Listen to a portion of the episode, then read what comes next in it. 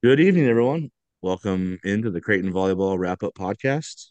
I'm Matt DeMarinis, as always, joined by Megan Epperson. Uh, we are your hosts, and we're here to break down Creighton's sweepy sweet weekend. I was like saying sweepy sweet because it's just like a fun little alliteration there. Jays swept two matches at home. They're really good at home. Um, so yeah, we're gonna break down those matches for you.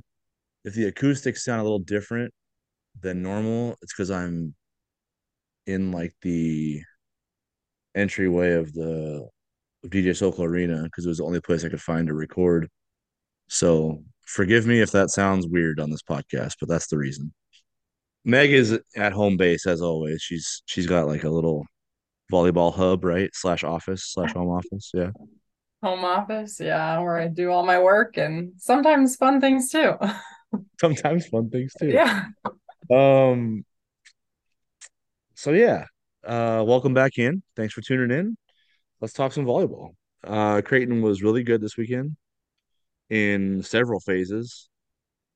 Uh. As it, will be interesting to see how it carries over now because they have to go on the road again, two straight weekends. And if you've paid attention to the home and road splits, um, they're quite contrasting in terms of, especially in terms of offensive production. So um, another gaudy weekend for the Jays offensively. Uh, they on Friday they beat Georgetown 25-10, 25-13, 25-18, and they hit 488 as a team, which is the third best mark in program history. Um, and then they swept Villanova on Sunday 25 21, 25 18, 25 14, a progressively dominant match. Like it started out back and forth, but then the Jays um, kind of took it over. They only hit 340 in that one, which, you know, is just only really good, not historically great. Um, so we'll break down both those matches for you, look ahead to the upcoming slate for the Jays, and talk about the Big East a little bit because it got interesting this weekend and it sets up to be an interesting race for once in, I guess, our Creighton volleyball lives, right? I've been doing it since 2013. You weren't that far behind. It's normally a runaway or a two team race. This time we got a four four head race this time. So on to the Hoyas, Meg. Uh Jays hit 488, no assist returns. A lot of exciting things out of this match, right? Like it, it almost felt like uh I mean, you come off of a split weekend, right? Um you you get swept by Marquette, which is probably disappointing for them, and then DePaul was like a dogfight, right? Felt like any of those sets could have gone either way, and the Jays, you know, were able to scrap it out. So like the Georgetown match on Friday to me felt like a little bit of a get right, you know, like you get your stud back. I know she's still limited, only played back row, but you know, some of your swagger, some of your confidence, some of your, you know, your personality returns there. And then you just hit the lights out, really balanced offensively. Like did what did that match feel like to you for the from the Jays point of view? Kind of felt like that match where you wanted to be rolling on all cylinders, right? And kind of just get everybody in a groove. And I thought, I mean, they came out obviously in set one and just were on fire offensively. So those sorts of sets, I think, build confidence and just feel good. Um, and then yeah, to get Norah Sis back, obviously that was emotional for her. And you know, a little bit for the team too. Obviously, she's a big leader for them and somebody who we we've talked about does everything at a really high level for Creighton. And just to kind of see her back out there, I think that makes you feel good, makes the crowd feel good. Um, you know, it just kind of builds that confidence within your team and also that sense of joy too that you're going to play with. I don't think anybody in the arena can be upset, right, when they see a player who's been injured get back on the court and get an ace too for the first ball that she threw over, which was really cool. Yeah, like a testament to Norah's greatness and to a degree, right? She comes in and after the match she said like the her main objective was just not to cry when she, you know, heard her name announced, like heard the roar of the crowd, saw her teammates' reaction, and then she goes back behind the line, which is like, you know, you talked about that a lot. It's a pressure situation back there. You're all alone. You have to really dial in and focus to make sure you nail your serve. Like she was a hot mess back there and still got an ace. Mm-hmm. To get back to back, I mean, it kind of speaks to Norah's greatness. Like, you know, like that's just how good she is at volleyball. And the fact that she can come back as, you know, what everybody kind of outside the program knows her for, you know, just in a surface level ability is like her hitting, her offense, right? But the fact that she's able to come back and play back row just like that's a testament to like no, she's actually six rotations. She has multiple skills that she can do at a high level. Serving is one of them, defense is the other, passing, blocking. Like she didn't need to hit to make an impact, and I think that's kind of why Creighton is kind of able to work her back in slowly without having to just totally take the leash off, and they can still be a little bit conservative with her with her recovery, but she can also have an impact, right? Like that's that was kind of on display on Friday night. Was like, oh yeah, Norah's good at a lot of stuff. Yeah, for sure. And I, it's one of those things. It's like they're not just throwing her in there to get her, you know, some on-court experience. Like she's in there to help and make an impact defensively. Right. And although it's not the flashiest part of her typical game, you know, she does make a big impact. And we've seen Creighton struggle a little bit in serve receive too in mm-hmm. games at different times. And that sometimes can be just because you're passing next to different people. People are taking on more responsibilities. And for her to be back in that position that she feels really confident, she's a really good passer people trust her too back there to pass and take balls and just put up a really good ball and put it on Kendra's head. So I think that part of her game, that's a good way for her to work back in in that part of her game. You laugh when she got the ace on the first serve? Like it was just like of course, that's what would happen, right? Yeah, like, a little bit. I think it's just funny. Like, obviously, she's in there and she's like, all right. At that point, you're just like, don't cry, right? Get the ball mm-hmm. over the net. I think we saw that too when Jaela Zimmerman came in last year and she's yeah. in there to serve and the crowd's like emotional, right? And it's all it's all of that kind of builds up to it. And obviously a long road of recovery to get to that point. And then for you to hit a serve and get an ace, back to back aces, it's just feel good moment for her. And helps build that confidence too and maybe a little bit more joy rather than like trying not to cry in that moment. Yeah for sure. That uh, scoring points probably helps you with the emotions right? Because like, oh yeah i'm, I'm back. Like, yeah that's what we're here for. It reminded me of like the steph curry injury like when he came back. Yeah i think he got hurt like late in the season. Um i think when they the year they won 73 games and then he came back in that first round and like lit up portland you know yeah. And then he like looked to the crowd and he goes, "I'm back. I'm back. like when Norah got those aces, I was like, that's like her I'm back moment right there. Like she just like, oh yeah, like that's Norah Sis, all American stud. Like coming back in after missing five weeks and she's first two serves, ace ace. Like of course, it's crazy. She actually ended up tying her career high in aces that night. You know, like she hadn't done that since her freshman year. Misses five weeks with an abdominal injury, comes in, and like three aces to tie her career high after missing five weeks is just insane to me. But it's good to see Norah back, you know, because like I don't know, she just you can tell that she genuinely loves playing volleyball. You know what I mean? I don't even know. She feels like one of those players that is going to play until like her body forces her to stop, and even then she might push a little beyond that. But you can just tell like there's a lot of just intrinsic joy with her out there, you know, and I think that that has to be infectious to a degree. I think you talked about it a little bit there, like, but for your, for her teammates, they know she's really good and she's going to help them be better, but also just to see her energy is like that's knowing that's coming from your stud is has got to be a positive impact on the team as well too, aside from the volleyball stuff. Yeah, I think she has that consistent energy. Obviously, you know, she's just a very consistent player. She's never too high or too low emotionally. She's usually, if she makes a mistake, she's just going to keep going after things. And um, it's just that person that I think people can rely on. And obviously, I mean, she's an older player now too in the program, right? She's had a lot of experience. So for younger players that play with her, I think it's somebody that you can trust and look up to. And kind of ride her wave of emotion too and just be like, all right, we're down, whatever. Like if we hit any issues here in this match, like she's not stressed, right? I don't need to be stressed. It's that sort of energy that can just permeate throughout your team.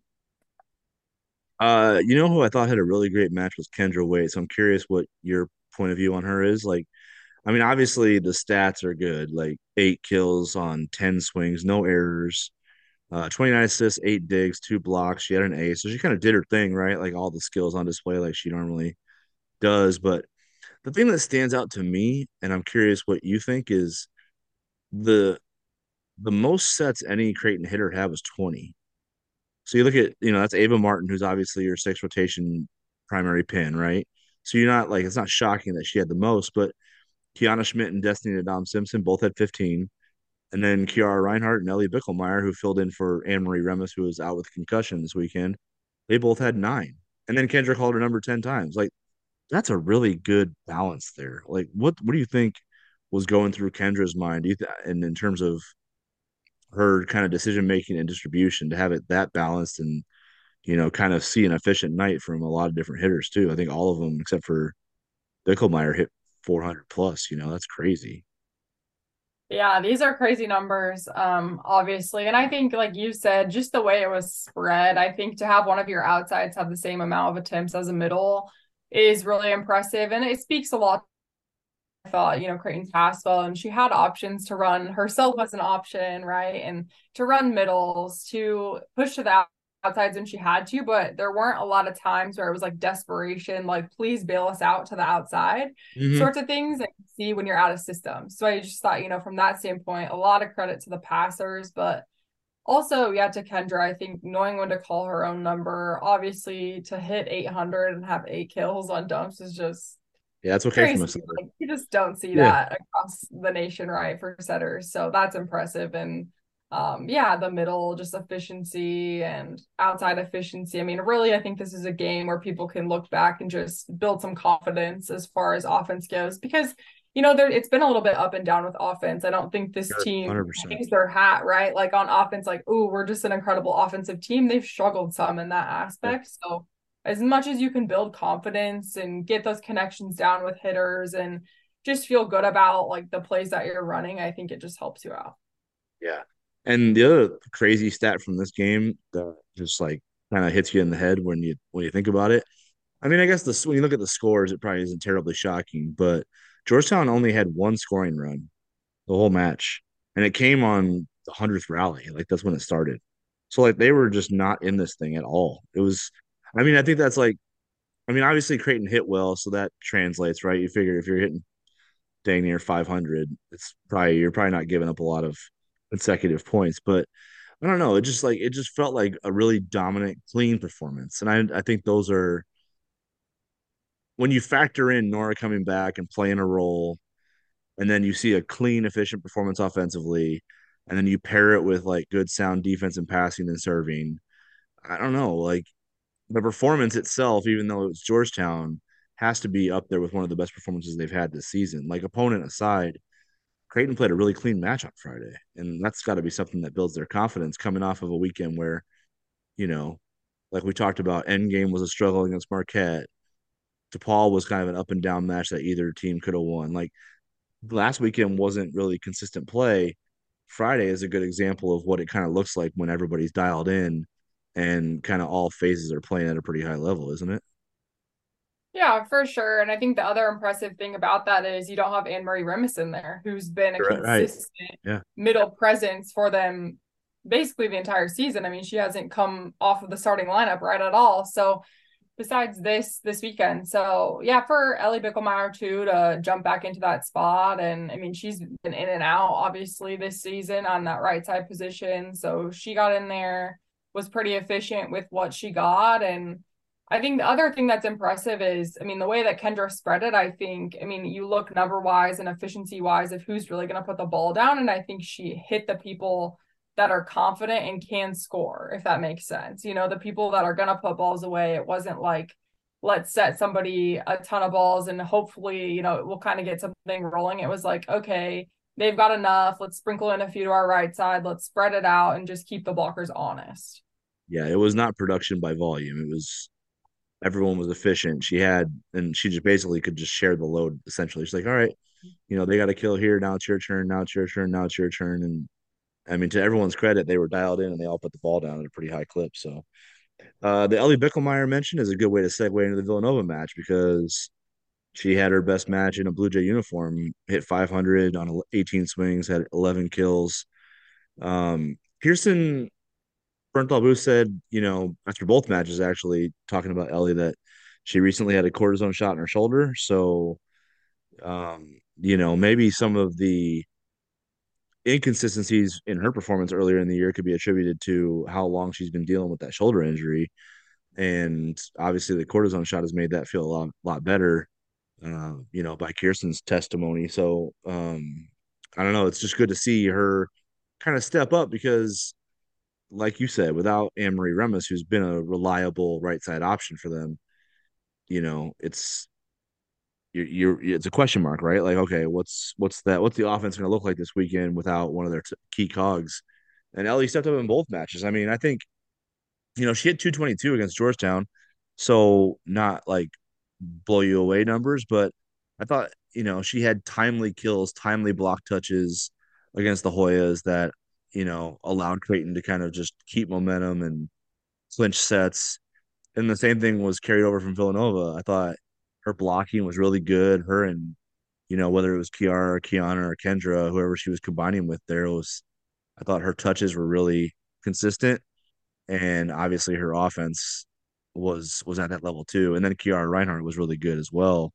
You know, both of those players who have had kind of up and down seasons, right? I think you're starting to see. I mean, Ellie this weekend came on, but Kiara has kind of like been two or three weekends now where she's really starting to look like Kiara again. And I don't know, I you know, a couple weeks ago in the presser, Kirsten mentioned that this team hadn't quite hit its stride yet. You didn't feel like it was clicking all the way because you can kind of get a sense of that when it is. This this weekend felt like a, a maybe a, a, a potential first step towards what that looks like, don't you think? And especially when you look at the way they played in both of these matches this weekend, maybe. Yeah, I think as far as like building confidence, I think, I mean, Ellie Bickelmeyer is a really good example. I mean, she was somewhat efficient, right, in the first match of the weekend. And then the second match, she kind of figured it out, you know. And we heard Kirsten talk about how she can be so good moving shots around and keeping defenses on their toes and things. And I don't think we really saw that consistently in any of the matches. And then this match, this most recent match, I thought, you know, she did a good job of diversifying what she's doing. And a lot of the hitters did. I mean, this weekend, when you're feeling good offensively, a lot of the times you're moving shots around and you're making defenses have to guess where they have to go, right? So I think just from the standpoint of feeling confident in all of your hitters too for Kendra, this was a really good sample size of how we can spread offense efficiently and have people be threats on, you know, every side of the net, whether it's outside, right side, or coming down the middle. Did uh this might be a tough one for you to tee up or for you to hit after I tee it up, but because it's kind of um you know, it's kind of a wide sample. You'd have to think back and try to remember some things. But did connection look better to you this weekend? Because it kind of did to me. Like you just didn't see many, you know, uh, situations where the timing was off on certain sets, or you know, balls just kind of get whiffed, and you know, the just it just looked like the connection was at a better level than it's been, especially when you pair it back to back matches. I thought both matches it was pretty consistent more consistent than it's been throughout the season with multiple hitters. Like, did, what's what's your read on that? How did you feel about setter hitter connection, especially as you look across the board, not necessarily with, you know, Ava or Kiana, who she normally goes to a lot, you know? Yeah, I think it looked good. I mean, for the most part, obviously, like this weekend, I think what's impressive about it is you don't have Anne Marie Remus in there. You have now another true right side in there, which they've been running kind of that triple middle type of look where they have a true middle and then people running slides as a right side that are actually middle. So for them to adjust, I think, and for it to be as efficient and as clean, like you said, the the connection looked clean.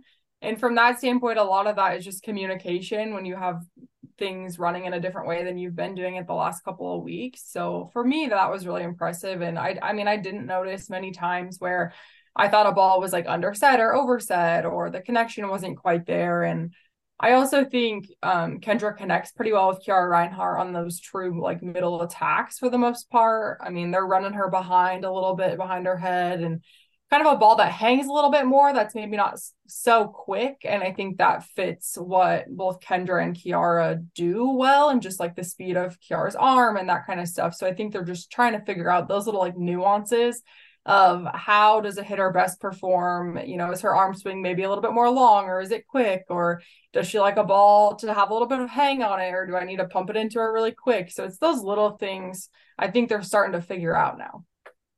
Meg, I can't remember a middle connection this this this good since you were playing. I really, I mean, that I'm I'm serious. Like, because we've talked about it the last couple of years. Like the just, you know, the middle attack hasn't been there from a consistent standpoint, you know.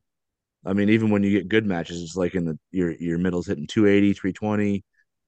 You know, nothing like where it's like, oh yeah, the middle can go off and hit 450 one night. You know, it didn't feel like that was as consistent as it was back when like you were playing, Lauren Smith, Marissa Wilkinson, like you know, and Lydia and Madeline are setting those balls, and it feels like you've got true, you know, true pin to pin type of offense where it's like where defense is like, what do we take away here? Like we have to. It's basically a guessing game, you know. So I I love the Kiana Kiara middle situation. I mean, I just love it because I they're both they're they both can terminate a high clip, and I just think what it does for your offense when you have options that a like Kiara is better in the middle, right? You talked about like her her the balls she gets are different than the ones Kiana can put down. And then Yeah. Kiana is really dangerous on the slide. Like so it's not just diversification in terms of positions, but it's what those players in those positions can do. So you have like if you try to take away Kiana, which I think Villanova did put double block in front of her to start the match on Sunday you have Kiara who can become a problem because she's either getting one on one in the middle or nothing.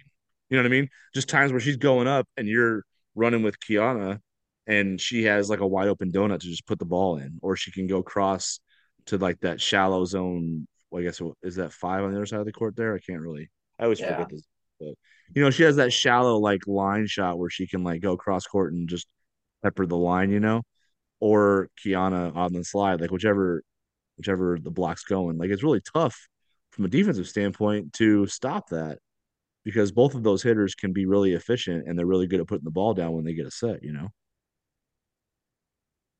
Yeah, and I think right now we're seeing the evolution of we have to set the hitter. We as much as we want to set the spot and set the the called set, right? You have to adapt. And I think Kendra's continued to get better at that. And we're seeing some hard work on her part of kind of trying to figure that out because I don't think, you know, the past couple of years, obviously, she's a great volleyball player. I mean, she's done a great job for Creighton setting, but it's there's been some things that are nuanced about being a setter, like just, you know, setting the actual hitter and trying to figure out what everyone likes, that sometimes the connection wasn't there. And I think we're starting to see that get cleaned up a little bit.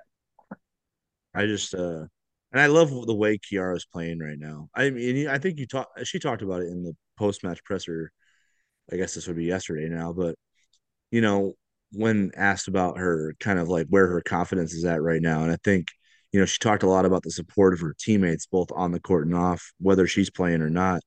And I think that's kind of like a little bit of a tell with where she was at confidence wise. Cause when that's the kind of like the building block of it, um, you know, that I guess that to me, it's probably like she didn't necessarily have a ton of belief in herself at some state at some state of the season, you know. And I think having her teammates kind of be uplifting and you know just kind of positive influences around her and kind of like encouraging her to kind of just stick to her game and do what she does because she's a good volleyball player and like hoping that would find itself somewhere. And I think she has found herself again. You know what I mean? That's just my read on it, but it just looks like she's playing like that player we saw at the end of the freshman year of her freshman year um, during the COVID year, and then at times last year too.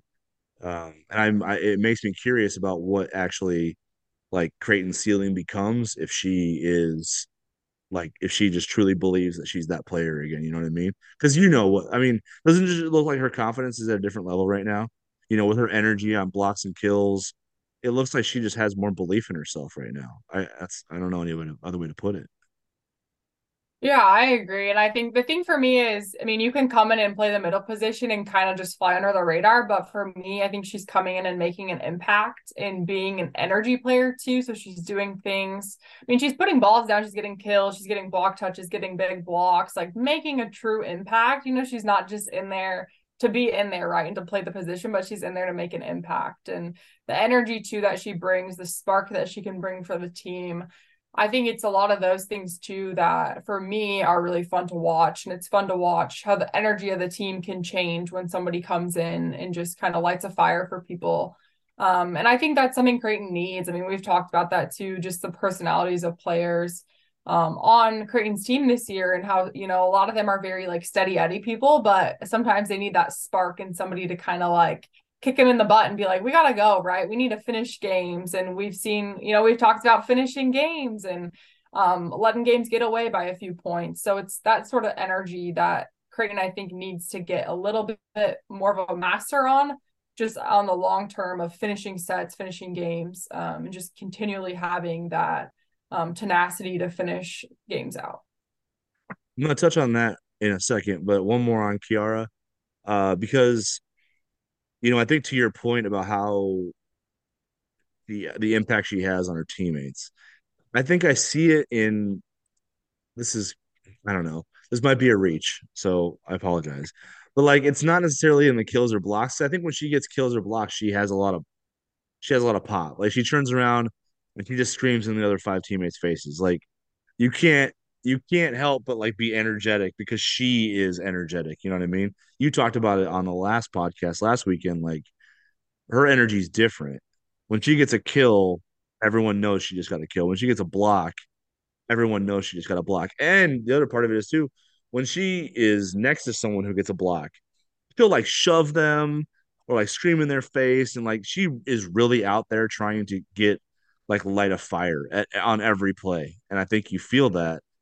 And the other part of it for me that you see the energy with her and how it infects the team is like when she's playing defense or when she's bump setting, like she doesn't just go out there and when she goes back behind the service line and then just like stand in the middle and just like let a ball get by her and you know sub out.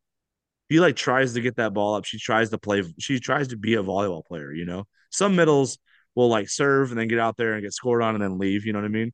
Like she doesn't like she doesn't want to leave the court when she's serving. She wants to stay in that rotation. She wants to pass her position. She wants to defend her position.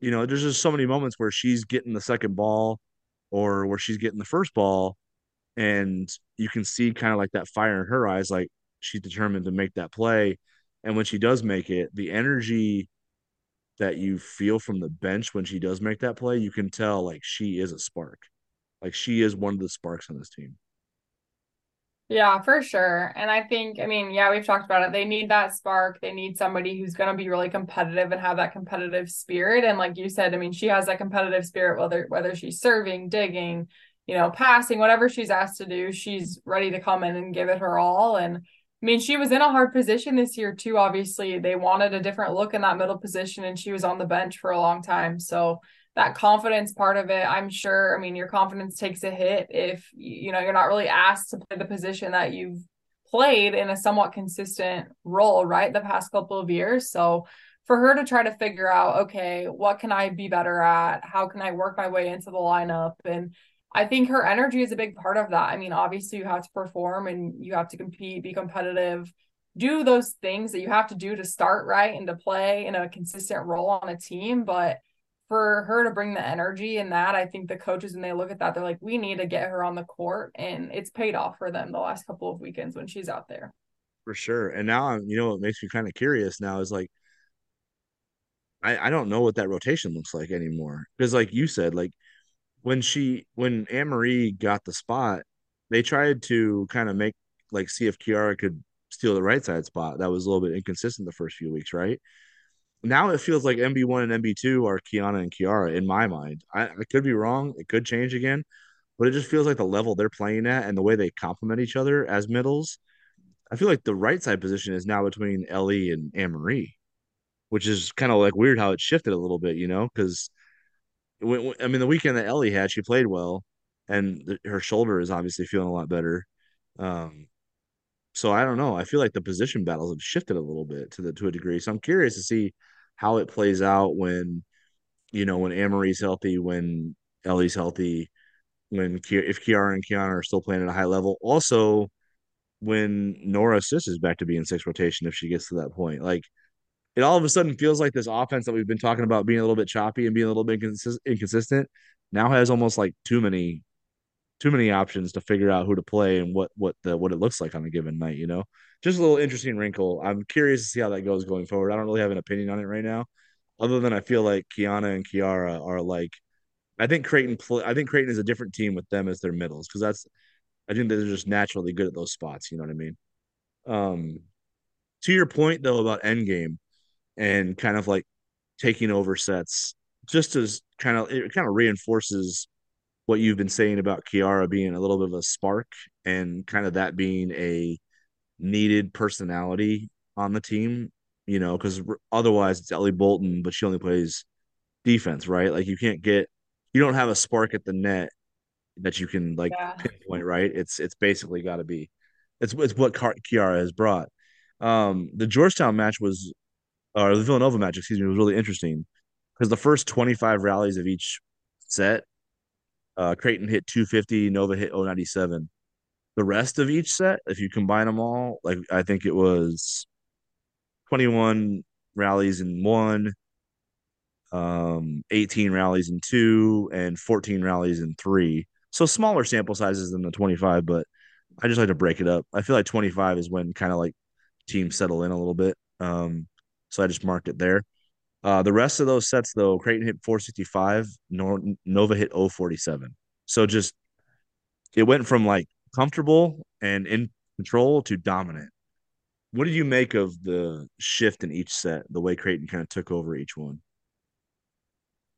Yeah, and I think it was mainly like energy. We've talked about that energy, the persistence just to finish and not give up points. And we've seen them struggle a little bit to give up strings of two or three points at times and to not then return it and score, you know, on the flip side of that. So I just thought they did a good job of stringing points together, um, better than they've done, you know, a lot this season. Um, just having that urgency. Obviously, we talk about urgency to finish games, and when you hit 2020, that urgency needs to be at an all-time high, right? Of we've we've put in all the work, and I think that's a frustrating part. Looking back at a lot of the sets that they've lost, that it was neck and neck at 2020, and all of a sudden, oh, it's we lost 21 25, right? So for that, the end game of we need to score five points. I mean, it's a race to score these five points. And they did a good job of putting the hammer down of, hey, we're going to go out and score and enforce our will. I mean, we've talked about that too, as far as like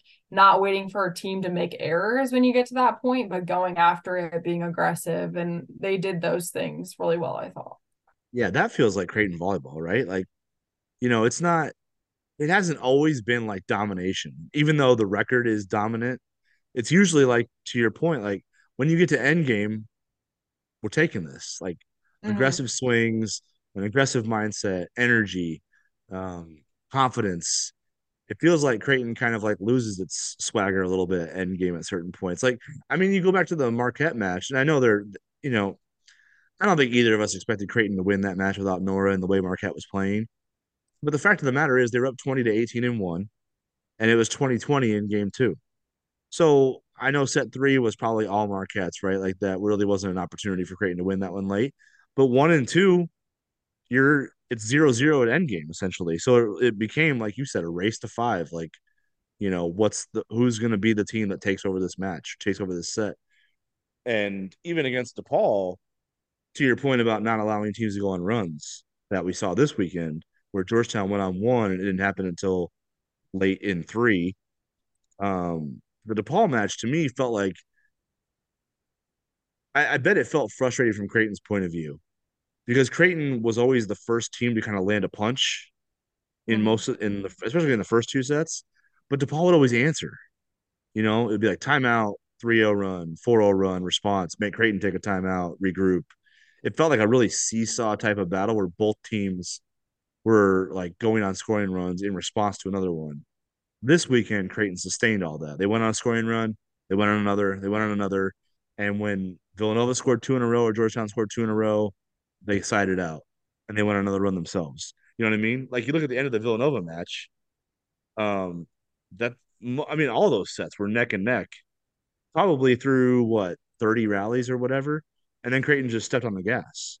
And set three was a, a kind of a dramatic example of it because I think it was 13 12 or 14 13. And then Creighton won 11 of the last 12 rallies, finished on an 8 0 run. Like, I felt like Creighton volleyball, didn't it? Where it's just like, all right, time to win, time to wrap this up. Like, pedal to the floor, let's go, let's be who we are and play Creighton volleyball and get this get this job done, you know? Yeah, they did a nice job of finishing in that set I thought. And I mean, the thing is, teams are going to go on runs against you, obviously. I mean, it's just the name of the game. It's how volleyball goes. It's always a swing in momentum, and people are going on runs. But I mean, as much as you can minimize runs, but then at the same time, can you answer somebody's run? I think that's the part that sometimes this season hasn't quite happened and they let things, you know, go on and on and on until it's like, man, we've got a huge hole to dig ourselves Here's a out good of. example of that, right? And we do it, you know, and that's that's the thing. Um, you don't want to be in those positions where you play well and then you let a team catch up, surpass you, and then you're like, okay, now it's time to go, right? It's like that step of, oh, okay, now let's go. But that point of just like keeping your foot on the pedal the whole game, if it's tight, it's tight, and then hopefully you get a run towards the end of the game and finish it out. For sure.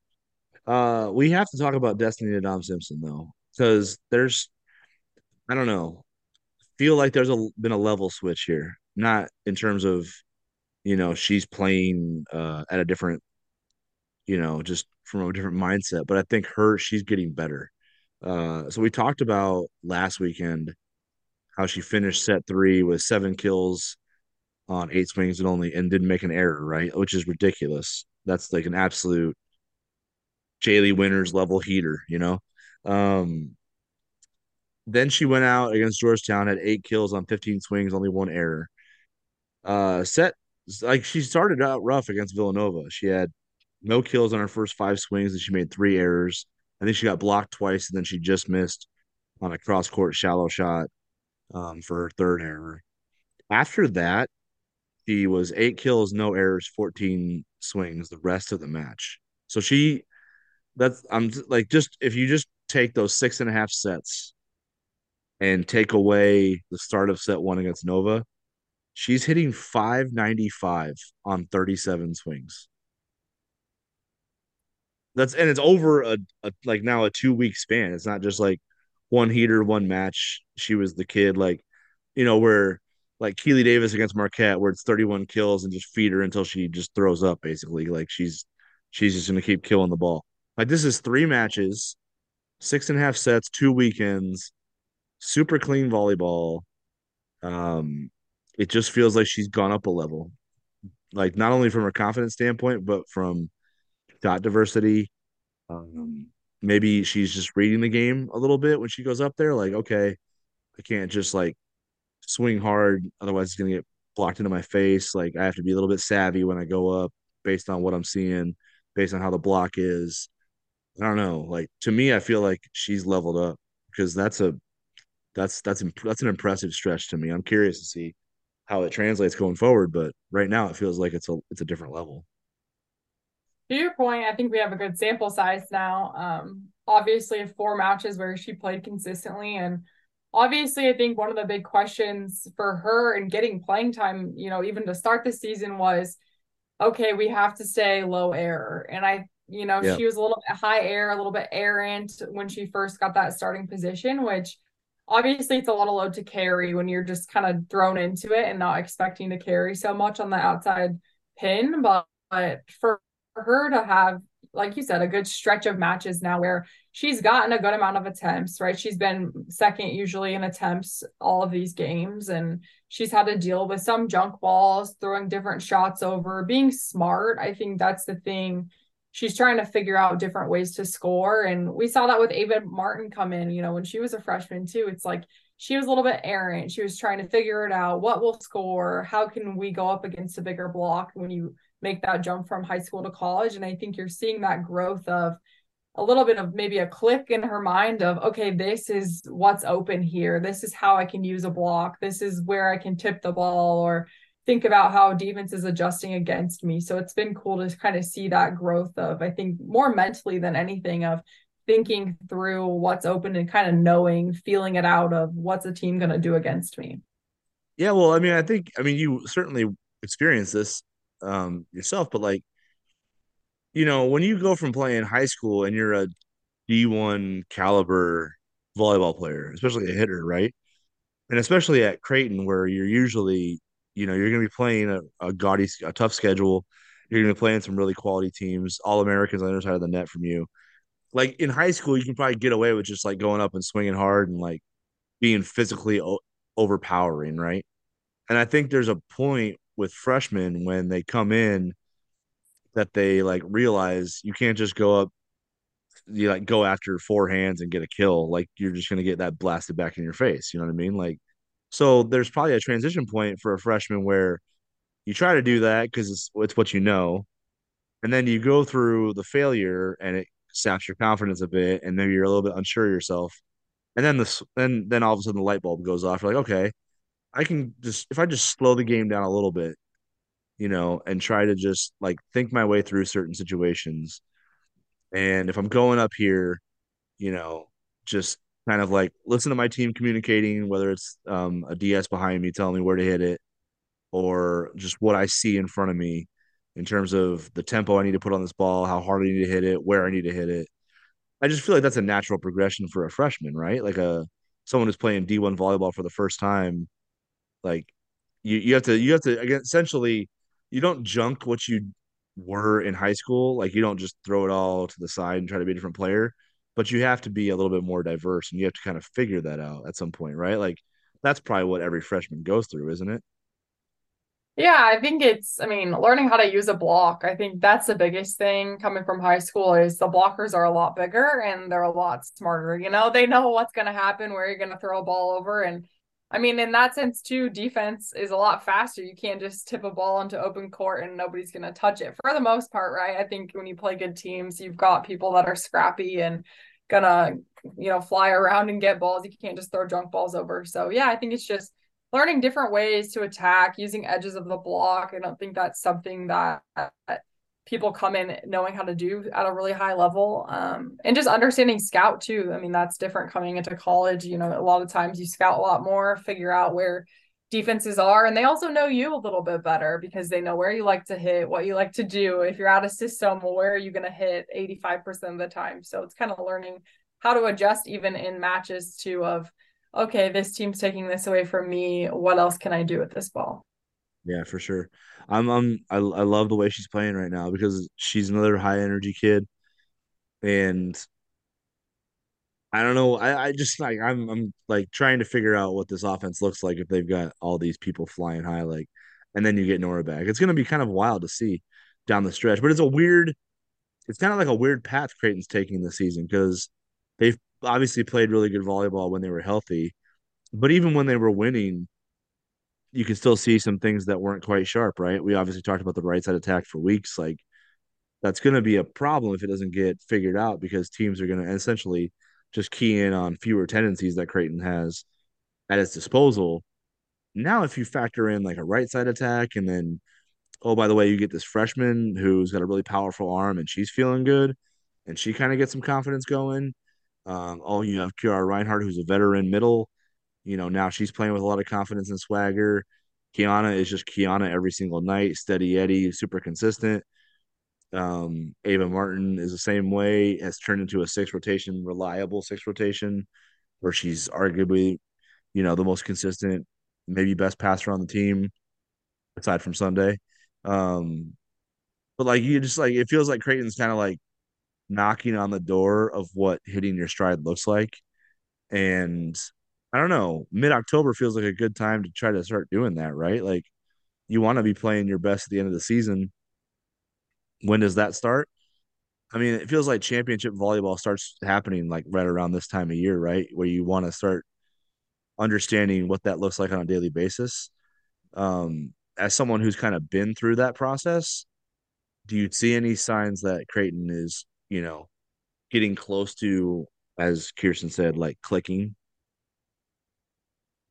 yeah, I think so. And to your point, I mean, they're almost halfway through conference play, regular season conference play, which is crazy to think about. Um, but yeah, I just think offensively, obviously, that was a big question as far as efficiency and just consistency over multiple games. They've had obviously games where they've done some good things, connections have looked good, but they haven't quite had that streak of consistently playing at a high level in that regard. Um, so yeah, just to get your all around game, you know, kind of up to a different level. And obviously, every day you try to get better and better. And this team started out playing some really good defense this season and doing really well in serve receive and those sorts of things. And then the offense sort of had to work its way in, you know, to that level of what they needed it to be at. And I think they are starting to sort of hit where their all around game is continuing to rise. You know, the level is continuing to rise and hopefully it will continue to get better and better. And um, Norah Sis is obviously a big question as far as is she back full time and those sorts of things. And like you said, who do they move around? Who gets dropped out of that starting lineup?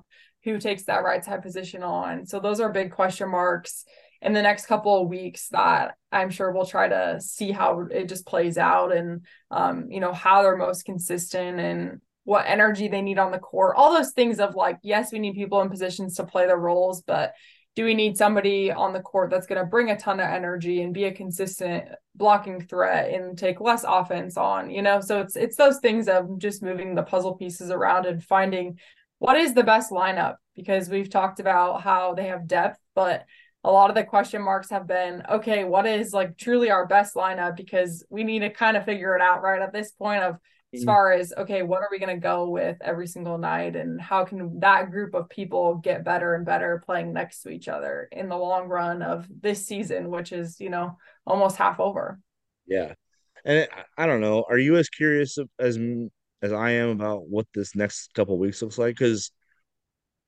let's just take a peek at it real quick because i feel like I don't know if we've talked about it on the pod. I know we've talked about it like texting. Like the the, home road splits are kind of like crazy right now, aren't they? Like when you look at what Creighton's hitting efficiency looks like at home in their own gym versus what it is on the road. So I'm not quite sure what to make of that yet, but I feel like that's the next thing I'm curious to see is if they can go on the road you know these next two weekends and play the same level of clean volleyball they played you know against Seton Hall, Georgetown, and Villanova. Now, like I just just off the just off rip, like the Butler and Xavier matches were both sub two hundred. Um, then they hit 225 against St. John's and 388 against No or Seton Hall. Then they went on the road against Marquette and DePaul and again hit sub 200. And then back home for Georgetown, they hit damn near 500 and then 340 like that's that's starting to become a bigger sample size now to the point where you're like, all right, what is the deal with the home road splits? You know what I mean? So I'm kind of like that's why I'm like I'm glad they have four road matches in a row coming up now, especially the rematches against Georgetown and Villanova, quick turnarounds, because now we get to see how much of this weekend was real and tangible versus how much of it was just Georgetown and Villanova caught them on a super hot night and couldn't do anything about it. You know, aren't you a little bit curious about that? Yeah, I am. I'm interested to see, like you said, I'm interested to see how they play Villanova at Villanova, how they play Georgetown at Georgetown. Because I mean, sometimes those road matches you don't get quite as much juice, I guess, you know, the energy in the gym, that sort of stuff we've talked about. I mean, the crowds and the differences of playing on the road before, but just to see sort of the sample side by side, yeah, okay, how do we adapt and can we be efficient against Villanova? Or is it just, you know, that we were super hot for a weekend and then our level's going to drop again? Um, so yeah, obviously, I mean, you played really well offensively. You're feeling good about offense. Can that sort of bleed into the next weekend? Can we be efficient against teams that maybe aren't at the highest level in the conference, right? I mean, their true test of like playing tough teams isn't going to be this road weekend. So I'm interested to see, or, or the next two road weekends. So I'm interested to see how they respond offensively. Can they keep that at a really high level like they did this weekend? Yeah, I'm really interested. Let's take a look at the Big East standings because those got really interesting too. Um, as we te- as we uh, teased in the opening, uh, the Big East title race is kind of back on. I, I think I don't know if we said it on the last pod. I I know I was thinking it as the weekend played out, so I might have said it on the last pod that the Big East title race is over. Um, because I just did not see, I just didn't see Marquette like losing. Um, I just thought they're playing at a really high level. But guess what? Uh, St. John's finally, you know, walked the walk uh, a little bit. So and they inserted themselves into the race too. You know what's funny about St. John's is guess what their RPI is at right now? 45. They like they're like if they keep playing well, they might be an at-large team. You know what I mean? There might be a three-bid league this year. I'm starting wow. to like I'm starting to think like, wow, the Big East is maybe coming on a little bit. It helps that the Big Ten is falling apart. Um, outside of like, you know, Nebraska, Wisconsin, Penn State. Who else do I want to get credit for? Definitely not Ohio State. Not Minnesota or Purdue. Oh, Like it just feels like the Big Ten is not Big Tening this year. Um, so I don't know. Like someone could come in and steal those spots, you know? true. Um, so right now the Big East standings, it's a four team race. Uh, St. John's and Marquette are seven and one, both in conference. St. John's, uh, St. John's only losses to Creighton, and Marquette's only losses to St. John's. Xavier is six and two, and Creighton is six and two, and obviously, you know, uh, I think Xavier's losses are to Nova and St. John's, and they got swept in both of those. But they beat Creighton, and then Creighton also lost to Marquette, so they've kind of already like beaten each other up a little bit. That top four, um, so it is like shaping up to be a fun race for a change in the Big East. Normally, it's Creighton, Marquette, and everyone else, right? Or even in most years, it's just Creighton and everyone else. Um, this year, like, there's some excitement. There's actually like a race for the Big East title right now. I don't know. It's like it's new and different, I guess. Uh, how do you feel about it? Like seeing that. I mean, Marquette beating losing is to someone other than Creighton was always going to be the key to it, right? That's kind of like how it shakes out. Like Creighton and Marquette are probably going to split with each other. What happens the rest of the way? Like who can who can hold serve and who can't usually determines the title, right? So Marquette losing brings them back to the field, and it kind of sets up everything else for whoever wants to take it, right? Because Xavier and St. John's are going to play again. Marquette's going to play Xavier. Uh, Creighton's going to play all three of these teams again. Um, they'll get two of them at home. So, like, the opportunity is there for any of these four teams to grab it. How does it feel to you to see like a four team race in the Big East for a change? Yeah, I think it's good for the league, obviously. I mean, to have some excitement behind it, it's not just a wash, obviously, when you're not even halfway through conference. I think that part of it's exciting to kind of have the the question marks and then to look, I mean, for Creighton to look at, hey, we can play these teams at home, right? We can play Marquette at home and have that. Um, but obviously when they go to St. John's, I mean, Marquette lost there and that can be a kind of tough place to play. So just adds, I think, a little bit of fire to it. And um, that competitiveness too between teams obviously is just fun to have because you don't always have that every single year. Yeah. Well, I mean, I think to your point there, it's like when you're only playing the spoiler and you actually don't have actually anything to play for, motivation kind of runs dry when you're like losing 25 to 13 in set one. Like you don't really want to go out in set two and like go after it, right? Because you're like, all right, whatever. This team's gonna roll us. We're not playing for anything except to we were hoping to ruin their weekend, but now they clearly aren't gonna let that happen. But like if you're down if you lose a set to a team that is kind of like right around you in the standings, all of a sudden you're like, hey, hold on a minute. Like we got something to play for too. Let's go after this team, you know. Let's not let them roll roll over us, you know. So that's what I'm fascinated by because now it's like there's there's fewer spoilers and more teams that have something to play for. And I think going to six, even though I hate the conference tournament and you and I disagree on its value and its its impact and importance, having it at six like also gives the teams in the middle something to fight for too throughout the year, where they don't just like lay down for the top teams, like because you're fighting for a spot. Because that Big East tournament for those teams becomes the only way they can potentially extend their season either into an NIVC bid or, you know, a potential hot weekend that turns into an automatic bid in the tournament, you know? So I like the way the league's shaking out right now because, you know, even some of those teams in the middle have knocked off like, you know, some of the teams around them and played tight with some of the teams at the top too. So I, I'm I'm I'm fascinated to see how this turns out because it's very unique. It's not usually how the Big East goes. Um, The re- let's just lay out the rest of the month for these teams though too, because it is gonna. I do feel like this this race has a chance to kind of stay at three or four going into November, which I think will really ramp it up. Then, like right now, St. John's the rest of October has road matches against Georgetown and Villanova, and then they get Xavier at home and Butler at home. So that's they'll play Xavier as one of the top four teams. Marquette also has Xavier, but they're on the road and they're at Butler too, which is usually a tough place to play sometimes, especially for Marquette. And then they got Providence and UConn at home, and then Xavier has DePaul and Marquette at home, and then they're at St. John's and Seton Hall. So Xavier of these four teams right now has by far the toughest rest of the month to the point where like if they actually come through it either at worst three losses or still at two then they're all of a sudden one of the teams you might want to really watch out for in November because the schedule might get easier for them. I don't think they play Creighton until like the last their last game either. So that rematch will happen on their last day of the season. So um, they could really put themselves in good position to to stay in this title hunt if they have a good next two weeks. Creighton's next two weeks are a little bit easy.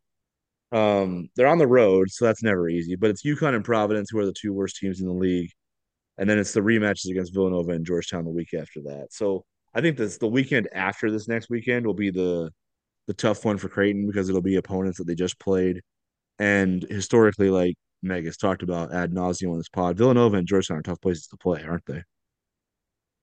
Yeah, I think they are. I mean, just for different reasons, I think. I mean, we've talked about it. Villanova can be a little bit feisty and it's a small arena and their coach is, I mean, super into it and will create energy for his team and they'll just be ready to go. I think they're always ready to go at home, especially. And then Georgetown, it's usually a little bit of a quieter crowd. There's not many people in the arena, so you have to create a lot of energy in there. So it'll be interesting, kind of two different sides of the coin, I guess, as far as energy in the gym and that sort of thing goes. So it's different challenge on back to back nights for Creighton to kind of bring the energy and respond um, to Villanova just being ready to go. For sure.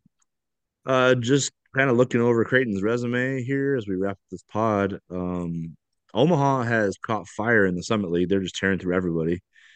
Um, so their RPI is actually up to 128 right now, and if the, I mean if they keep winning, they're going to get into the top 100 for sure. Uh, this weekend, Creighton will face their only two sub 200 opponents. So their RPI right now is 17. It might take a hit even with dominant wins this weekend. Um, that's just the way their RPI goes. But I don't know. Like Purdue's not doing Creighton very many favors right now. I think they just beat Ohio State, who I don't think is very good, but the country does. The country thinks Ohio State's very good, so that's a that's a quality win for Purdue, I guess. Um, but Purdue's RPI is at 25 right now, and Minnesota's is at 38. So those are two road wins. I'm really surprised aren't holding up like as well as I thought they should. I mean, I thought Minnesota would be, I don't know, I thought they'd be top 10 to 15 at worst this year. And Purdue, I thought would be comfortably top 25 all year, even from an RPI standpoint, and they just aren't. So I don't know. Right now, Minnesota and Purdue are going the wrong direction.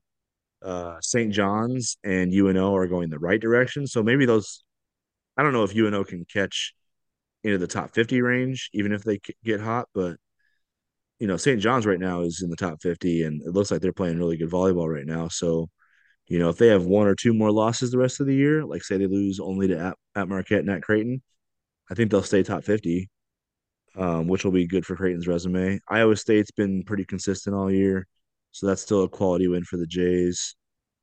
Uh, it looks like Northern Iowa is doing Northern Iowa stuff, which is good for Creighton because, yeah, they're 9 and 0 in conference right now.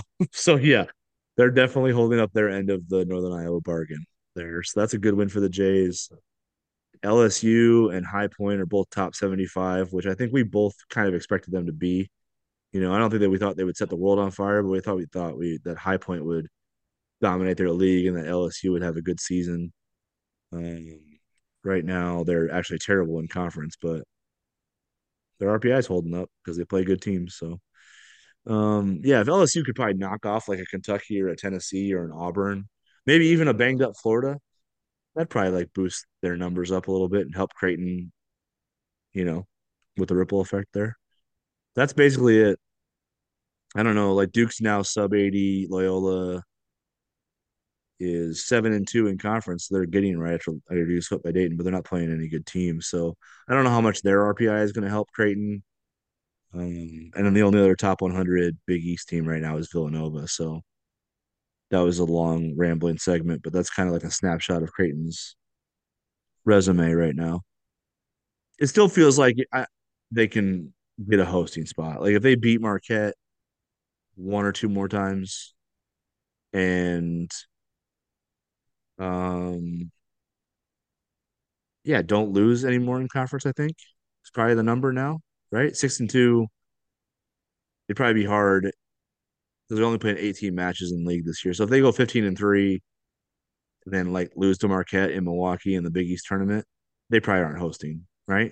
Like that's probably too many, don't you think? Yeah, we, I feel like I mean you beat Marquette twice and I think you've got it on lock. I think yeah, you beat them one more time. It's questionable. yeah. But like if you beat, I think if you beat St. John's on the road and finish the sweep, right, and then like win the series against Marquette, either or you either split it or you take it by beating them in Omaha and then beating them again in the tournament. Yeah. Um, I think that does the trick. I, unless Minnesota and Purdue just like turn into who they should be, right? I, I just think because if they're not gonna if they're not gonna if they're not gonna if they're gonna keep going this direction, then that those wins are gonna get like are gonna have less and less value on Selection Sunday. Yeah, that's the pro that's the problem. Like we thought we thought Minnesota and Purdue were gonna be wins that held up all year and had a lot of mileage for Creighton, right? And right now it just seems like they're going the wrong direction. Yeah, So it's it'll it'll be tough for that to hold up. You know, when you're trying to make your case for a top 16 seed and you don't and you only have like maybe one top 25 win, that's a hard argument to make, I guess, you know. yeah, I I agree. I think I don't know. I really think you have to beat Marquette maybe twice, just based upon how the other teams are performing that they've beaten.